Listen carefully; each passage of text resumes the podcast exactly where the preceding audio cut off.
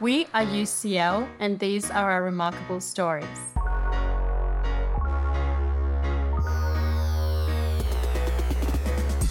My name is Gia Lulich, and I work in the organisational development team at UCL.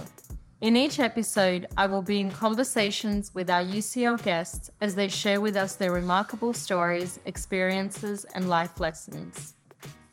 In today's episode, I'm so excited to chat to Mohsin Ismail, UCL alumni, regional director, and executive principal. Mohsin gave up his career as a lawyer to become head teacher at London Newham's Collegiate Sixth Form and made the school a huge success in his community. We'll start with a little bit of a recap of your professional journey and what inspired you to give up working as a lawyer and to become a head teacher? Firstly, thank you so much for inviting me to be part of this. So, yeah, as you said, I started off as a banking and finance lawyer, and it was really exciting. I was doing all the things that I really wanted to do, really interesting deals, really high profile deals that were in the press. As a child, I was always interested in, in, in law. I watched all the programs uh, around that. I was fascinated by it. So I always felt though that was my chosen career path. But when I started working in the legal profession, I found that there weren't too many people like me in there. And by that, I mean my background in terms of social class. Most of my colleagues and peers either went to a grammar school, which is a selective school, or went to a fee paying independent school. And I noticed at that point my educational state education wasn't as rigorous or robust as some of my peers that I worked with. And at that point, I decided that I wanted to do something about it. And it was a about two o'clock in the morning when I was drafting a banking and finance deal. And I thought it was enough. I went home, drafted my resignation letter without having actually secured a, a job with a school or a PGCE course. I went and handed it into the senior partner at the firm. And that's my journey into teaching. That is so inspiring. Tell me about where you are now and in terms of timeline, how long ago that was. So I'm currently the principal of the Newham Collegiate Sixth Form and Director of Standards for the Multi Academy Trust called City of London Academies Trust. So I left the legal profession in 2007 2008. I had one ambition when I did leave, which was to be a principal of a school. I had in my mind how I thought education should be done. I also started to reflect on the type of education I had and also the young people that I went to school with, immensely talented individuals, but probably lost their way along their journey and I started to see that it probably wasn't the young people themselves, but the structures and the systems and the type of education that we were given and the ambition and aspiration that was lacking that my friends had for a number of reasons. Partly because they grew up in middle class families and their parents had sharp elbows and they wanted them to do really well, which was great, but lots of us didn't have that. So I always felt that the school on reflection had to be the surrogate middle class parent who had to provide all those opportunities. And that's what I wanted to do. So the school set up in 2014. So when I left the legal profession, it took me about six and a half years from leaving to becoming a head teacher. I was quite pushy along the way, applying for senior positions within the first year or two, which a lot of people thought I was uh, a bit crazy for doing that. But uh, again, I said I had in my mind exactly what I wanted to do. And then the NCS opportunity came up. I was rejected twice for that role saying I didn't have enough experience. They couldn't find anyone else. So in the end, they got back in touch with me. And I took the job, and now the NCS is regarded as one of the best schools in the country. And we're routinely sending students to Oxford, Cambridge. We've sent the first student from East London to MIT and Harvard and Princeton. First one to Dartmouth on full scholarships of 250,000. And prior to that, there hadn't been a single student from Newham who'd progressed to some of those universities. So to be able to say that played a small part in being able to create an institution that allowed young people from the second most disadvantaged borough in the country to attend some of these universities is just phenomenal. And we also have a strategic partnership with UCL, which is great.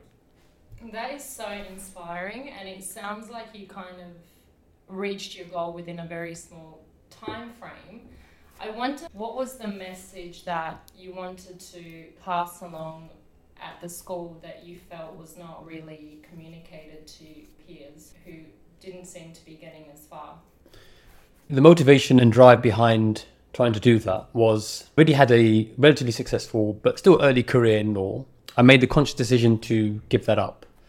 And I did that because I was adamant and I believed in my bones that there is talent in areas that some people have written off and using poverty as an excuse as to why some students can't achieve.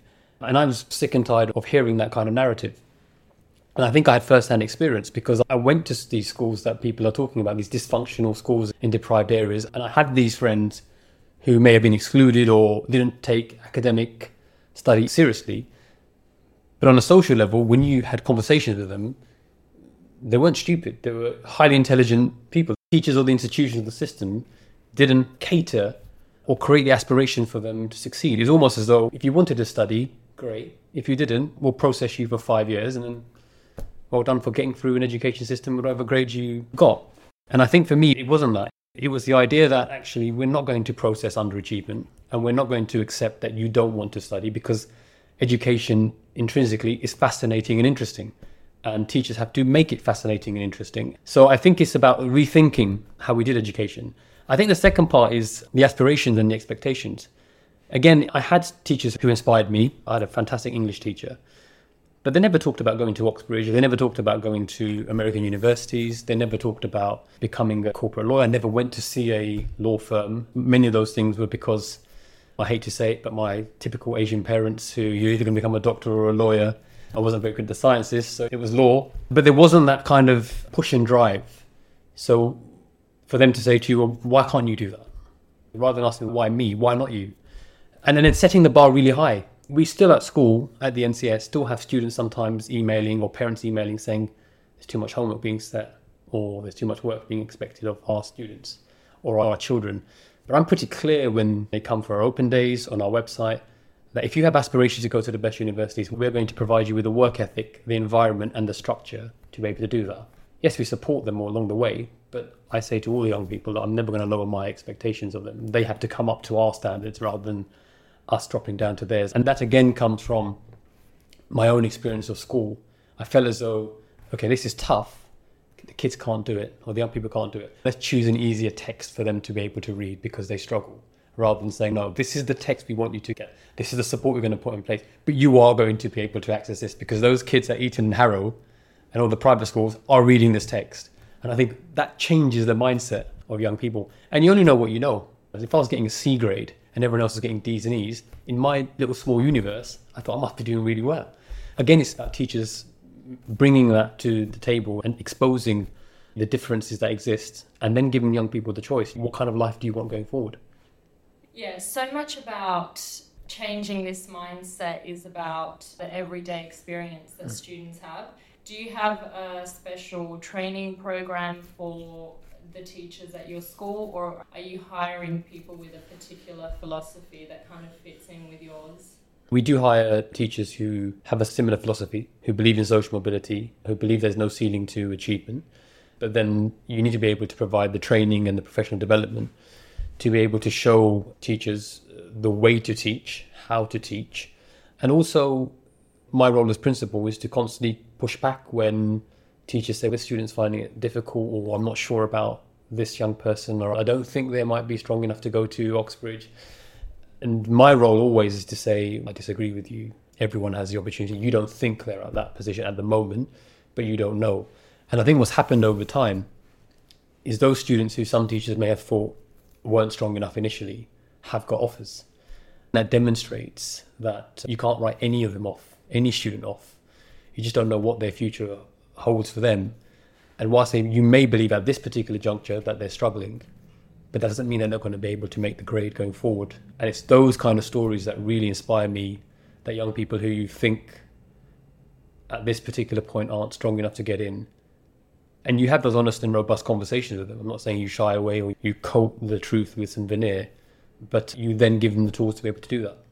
So, yeah, I think it's a combination of CPD, professional development, high expectation, and constant training to ensure that they are successful in meeting the high aspirations we have for the teachers as well. You mentioned before that your parents expected you to do either be a doctor or a lawyer. Yeah. What was their reaction to you telling them that you wanted to become a head teacher? I think there's two parts to that question. The first one was where does that come from? And I think I benefited from having migrant parents who came to the UK to better their lives. And that constant reinforcement that the advantage you have in the UK is that education is your way out of poverty. Education is your way for social mobility. No matter what your background, everyone gets a chance. And if you're talented and you take advantage of the opportunities, there's no reason why you can't go to some of the best universities and then access the professions. And then obviously that changes your life. So my brother and I had that constant reinforcement from our parents. Although they weren't educated themselves, they valued education. They valued teachers, they respected teachers. So we had that push. For my father, when I became a lawyer, that was a huge thing. So when I decided to jack it in and say I'm going to become a teacher, he decided not to speak to me for a period of time, thinking I was making the, the worst mistake ever. Didn't understand why I was doing it. Um, so for me, that was quite a difficult period. But again, I believed in what I was doing. I didn't want to get to the end of my life and think to myself that I've just sat in office and you don't feel as though you are really enriching your soul or you're making a significant contribution to society or you're adding value. And I think if my father saw the results day or the joy on some of these young people's faces when they've gone through difficulties, you've supported and helped them, and they've achieved what they wanted to do, and then you know they're the first in their family to go to Oxford, for example, or the first in their family to go to MIT on full scholarships. You might not be there for the rest of their journey or their life, but you know that they're going to look back when they're 50 or 60 and realize that it's such a monumental moment for them and how that's going to change their entire outlook on life and their families. So to do that for hundreds, and, if not thousands, of children, I don't think you can place a monetary value on that. And what does your father say now? Um, they value teachers and they respect teachers, but I don't think they value the profession. I don't hold that against them. I just think it's a cultural thing. My father still, if you ask him what is the greatest profession, he'll say engineering because you make stuff. But there's beauty in art, there's beauty in literature. But again, they're not exposed to that, so they don't appreciate that. So I don't really hold that against them. They've always wanted the best for their children and uh, they sacrificed immensely. It sounds like you got over that hurdle quite easily. It's obviously like it was a bigger drive in you not to because I know my parents were like, "What are you doing?" I think my personality is such that if I make a decision and I've sat and I've thought about it and I've contemplated what I wanted to do, then I'm full steam ahead. If it works out, great. If it doesn't, I'm not the kind of person who's going to dwell on it. I think that was the best decision I could have made at that particular time.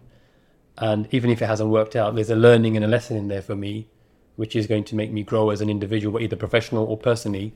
And I think sometimes you have to go through difficult periods to really enjoy the successes. And we had that with the school. We had some really difficult periods at the start, like anything when you're setting up a new school. But the amazing thing was that I had such amazing colleagues who were in the trenches with me. And I think that camaraderie that you build is just phenomenal. And that relationship, we might move on after that in our own careers, but that sense of loyalty. And you really know what people's values are and their character when their backs are up against the wall and I learned a lot about myself, but more importantly, I learned a lot about others. And my respect for lots of my colleagues grew immensely over that time. And I think that's one of the things, again, when you look back, yeah, you, you might have got succeeded in certain professions and jobs, but it's, it's those relationships that you form with other human beings that you remember and you talk about and you reflect on when you catch up with people you may have not seen for 5, 10, 15 years. It's those moments that stay with you forever, I think. And what was the biggest challenge to get to this huge achievement of I think I read that it was like 95% of students, yeah. which is just remarkable. Well, where do I start? I was employed in um, February, which is late, and I had to open the school in September. And all teachers have to be employed by 31st of May. So I didn't have much time. And there was no students recruited at the time and no teachers, and the building was still a building site. So I had to persuade all the parents and the children and the staff to come and join me on this journey but I had no building to show them, I had no results to show them, and it was merely extending uh, a hand and saying to them, you, you need to trust me on this, and if you want to come on this journey, it's going to be amazing. And thankfully, quite a few of them did do that. But then within the first two months, I had the local authority knocking on my door, the director of children's services saying to me, Oh, by the way, Mohsin, we know we recruited you in February, and we know you've been tight, you've done really well to get the school set up, and you've got your first cohort of students. But unfortunately, the school's illegal. So local authorities can no longer set up schools, or they weren't able to then, which mean that they had to give it up to another academy trust. And they'd missed that process, which means that the school didn't exist. So now I had to go and tell my staff, by the way, the school doesn't legally exist. but that's my point. What I was saying earlier, they stuck by me, um, and they didn't jump ship. And then again, together, we managed to get through that period, which was a very difficult period because the local authority cut finances for us. So at one point, I remember I had to go and borrow paper from a local school because we couldn't purchase paper because we didn't have any finances. We were running around to make sure staff were get, getting paid because there was blocks on the school's finances. So the the day for salary was coming up quite soon, and we were working behind the scenes frantically to make sure because that would have been a disaster if you just said we were illegal and then staff not getting paid. That would have worried everyone and mortgages and the rest of it. So yeah, there was some interesting and dark nights of the soul during that period. At any point, did you feel like this was a big mistake or? No, I don't think I did. I now had 25 members of staff who decided to join me. I've had all these students who I made promises to. I just felt I had a deep sense of obligation and a sense of loyalty to these people to make this work. So there was no way I was going to walk away from this voluntarily. They would have to carry me out, or they'd have to get an external person coming in telling me that this is not going to work. But there was no way that I was going to work because it goes back to my character and my values. When I saw how these colleagues of mine and what they gave up, and the uncertainty that, and the ambiguity that they were in, for me to be able to turn around and say, "Oh, by the way, just to let you know, I've got a job somewhere else, and I'm leaving you halfway through after you've left your jobs to come and work for me. After I've tried to persuade you and gave you the whole spiel about why social mobility is so important and these young people need us." I think that would have gone to or talked to my values and my character, and uh, I wasn't going to allow that to happen. And what would you say is your proudest achievement? What's the thing that you're personally most proud of about this journey? I think what I'm incredibly proud of is to see how the mindset has changed in Newham. And I think that's in large part because we've managed to be able to persuade students that, irrespective of your background, your future is not set. And I think as you started to see 95% of students getting offers for Russell Group universities, 30 to 40 students getting into Oxbridge every year, five offers for Ivy League, the conversation within the borough, the aspirations of young people and their families has changed. So to be able to be a part of that cultural, educational renaissance, if you like, within Newham, it's been extremely rewarding. I still remember trying to persuade parents to come to the NCS, and there, and Newham was a borough where you would settle first as migrants, and then you would move if you made some money to a local borough from, away from us. So this parent had left the borough, as was the journey if you became financially secure. The kids wanted to come to us, and I had a frank conversation, and I still remember her words, Mr. Ismail. We left Newham to go to another borough, and now you're asking us to come back and at that point, I realised it was too early on um, to be able to say anything because we had no results. And now we've got applications from these boroughs in the, in hundreds, if not thousands, trying to come into Newham, which they'd left because it was a depri- second most deprived borough in London. So again, to have that cultural shift and that change has also been uh, remarkable and rewarding. And it's also the borough that I grew up in. I was born in Newham, and my father came to London. He lived about five roads away from where the school is. So I have a deep connection to that place. So it did hurt me when people were talking this way. So it's now great to say you've left, but now you want to come back to the borough that you decided wasn't good enough. It's now good enough, isn't it? Hmm, that's incredible. Is there anyone throughout this journey that you looked up to, anyone that was like a role model, or anyone maybe that you met that really kind of ignited that fire in you? I think there's two parts to that. There's lots of fights and battles I had to win there were lots of people who outwardly talk about social mobility and talk about advancing education. But when you actually come to seeing or trying to get things done, they tend to put roadblocks and they try to create impediments along the way. So there were lots of those robust conversations. And I think that's one of the things that I learned that can't take no for an answer. You need to push because ultimately young people get one chance at this and they don't have any advocates. And we are there, we are their greatest advocate. Second part, there was a couple of people. So first, a guy called Dave Hayes, who was my line manager and at my old school, and a mentor.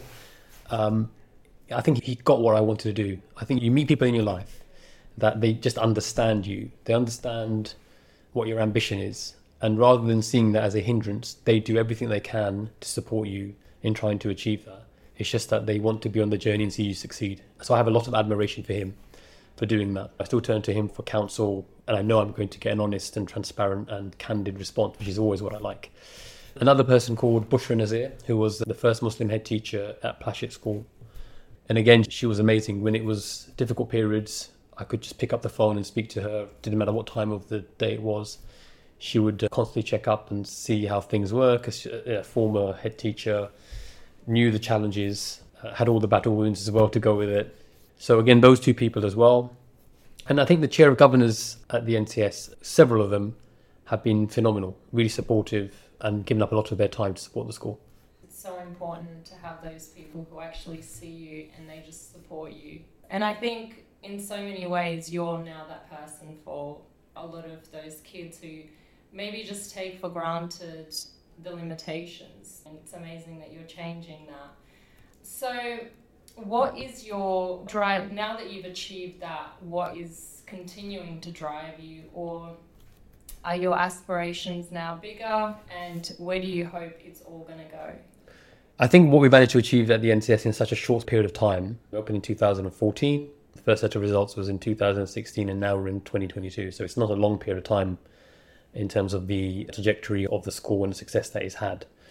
So I think for me, I've always been keen on advancing social mobility and also going to places where people have said it can't be done uh, or it's challenging. And I said at the start that I have this innate belief that irrespective of your background, there is talent everywhere. And it's our obligation to unearth that, that talent and ability. So I'm going to be moving to the north of England in a new role where there is deep pockets of deprivation, unlike Newham, which has good links to London. Some of these places don't have strong links to major cities, and they face other challenges. So that's going to be my next challenge to go to places in the north of England where traditionally called cold spots for social mobility, where they may have had intense deprivation, where schools have been judged requires improvement or inadequate for pretty much their whole history and I'm going to try and see if I can try and raise the aspirations in those schools and see if we can deliver an outstanding education for those young people. That would be another area where people said it's challenging and difficult, and I want to see whether it's possible to do that. I might go there and fail, and people might say to me, "Well, I told you so," but if you don't try, you just never know. And what is your biggest fear around that? Or are you just like, if it happens, it happens? Yeah, I think I've got to the age now where I don't really care too much about that stuff now. As I said at the start, I think every opportunity that you go through in life is a learning experience. It also teaches you stuff about your own character and your own values, and it tests your own character and your own values. Because I think it's easy to say, I'm somebody who does X, Y, and Z, and my values are X, Y, and Z. But when you're placed in a situation where your values are comp- could be compromised, what decisions are you making about in that moment? What decisions are you taking to either align with your values or may compromise your values. So I think that is also interesting to learn about yourself and you talk a good game. But when it comes to it, do you actually value those things? And then it might require you to reflect and change and look yourself in the mirror and reflect on what kind of human being and person you are.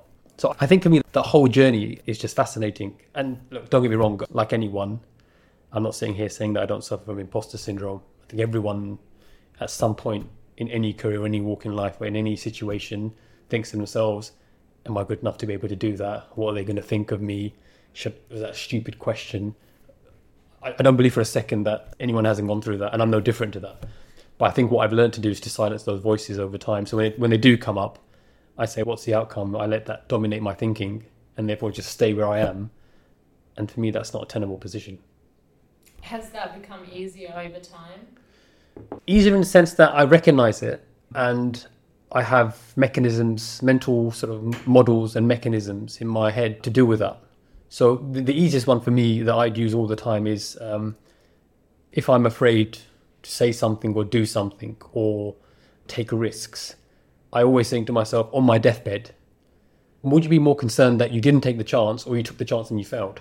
And for me, on my deathbed, I'll be more annoyed that I didn't take the chance because I don't know what would have happened. If I took the chance and it failed, at least I can look at myself in the mirror and say, You gave it a go, you were brave enough to. Many others wouldn't. You tried it, it failed. That's part of life.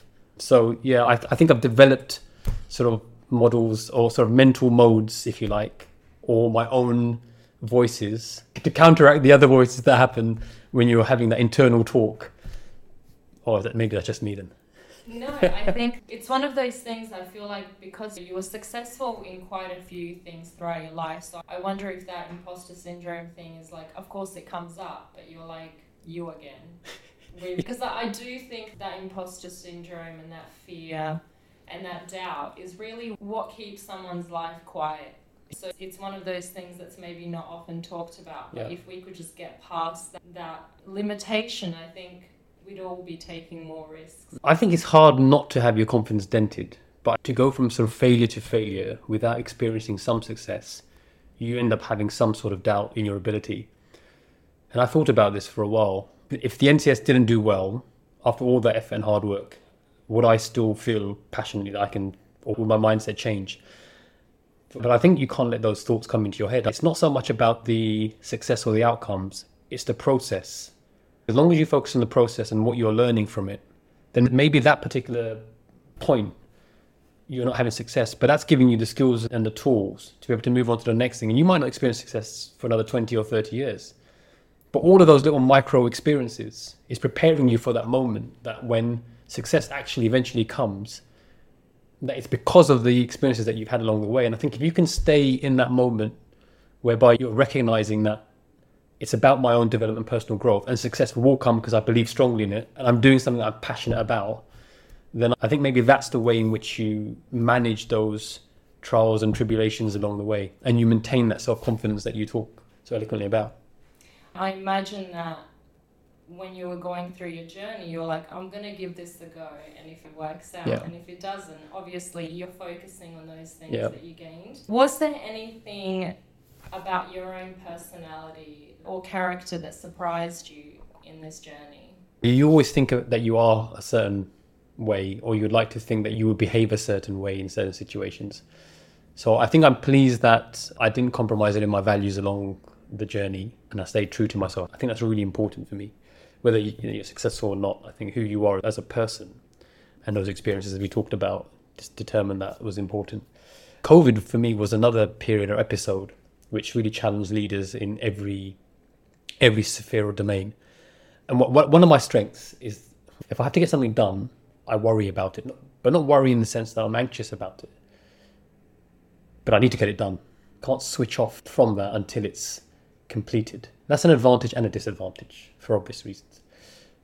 But I think what COVID has taught me was that uncertainty is, is a happy place. Because in education at the time, you couldn't operate for prolonged periods of time because there was so much uncertainty every single day. And to be in that heightened state, which I can do for a particular period of time because I need to get the job done, and then you can switch off and relax and the rest of it. But to be like that for a year and a half or for two years, it's impossible. So I think that part for me, I learned about myself, which was great because a revelation. Because now I can just walk in and think, COVID happened and we survived. I was sitting up till nine o'clock waiting for the Secretary of State to send the guidance for the next day. Walk in and say, "So, how's it going today?" Whereas before COVID, we'd be stressing all the time about what we're going to do. So uncertainty, ambiguity, almost became my friend. I just lived with it, and uh, all the leaders that I knew learned to live with it. And I think that's quite liberating because the sky's not going to fall down. You're going to get up the next day and do the whole thing again. So it gave me that sense of just I think liberation is probably the right word. So you basically overcome imposter syndrome and ambiguity and uncertainty. And so that's going to be very inspiring for all of our UCL community for sure. It definitely is for me. So I'm a bit obsessed with like our power to alter our mental state and cultivate our experience mm-hmm. through managing our mind. Do you have any kind of rituals that keep you in a certain state of mind where you're more positive than negative, or do you meditate or do any of that stuff? No, I don't meditate, but I see the world as a journey. I see the experiences as a way of testing my character and my personality and my values and whether I can stay true to that. So again, like I said, I've got mental modes, mental models that allow me to deal with difficulty and challenges. So to be able to go through an episode or difficulty and then to be able to stand in silence and contemplate the vastness of the world or the greatness of the universe and to understand that I'm an insignificant being on a huge planet almost means that I shouldn't take myself too seriously.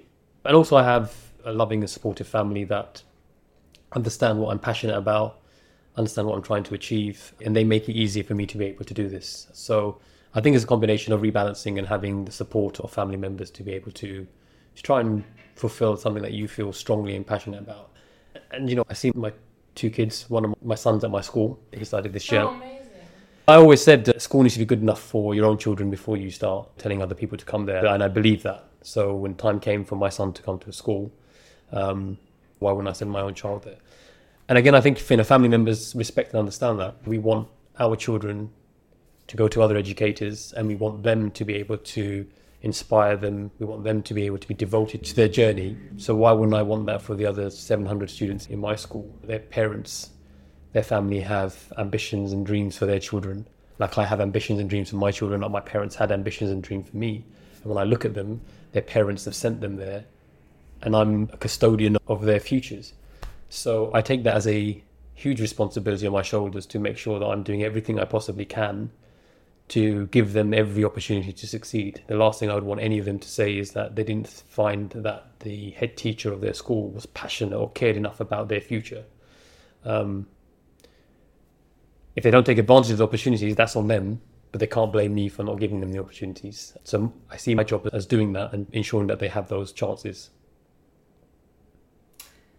You make it sound so easy. That's what's really fascinating because I think so many people struggle with the whole kind of life work balance. And I guess it's important to have support and a cohesive kind of vision to be able to sustain that. I, I genuinely believe strongly and passionately that young people from disadvantaged backgrounds deserve adults who care about them deeply and immensely to be able to create institutions, be they civic institutions, education institutions, that doesn't resign them to a future because of their family background. I just find that abhorrent, the concept of that idea that just because you were born into a particular family, that the state at least shouldn't give you an opportunity to be able to improve your lot.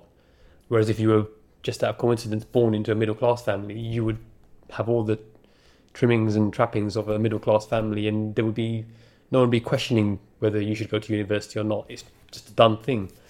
So for me, that seems deeply unjust and inequitable.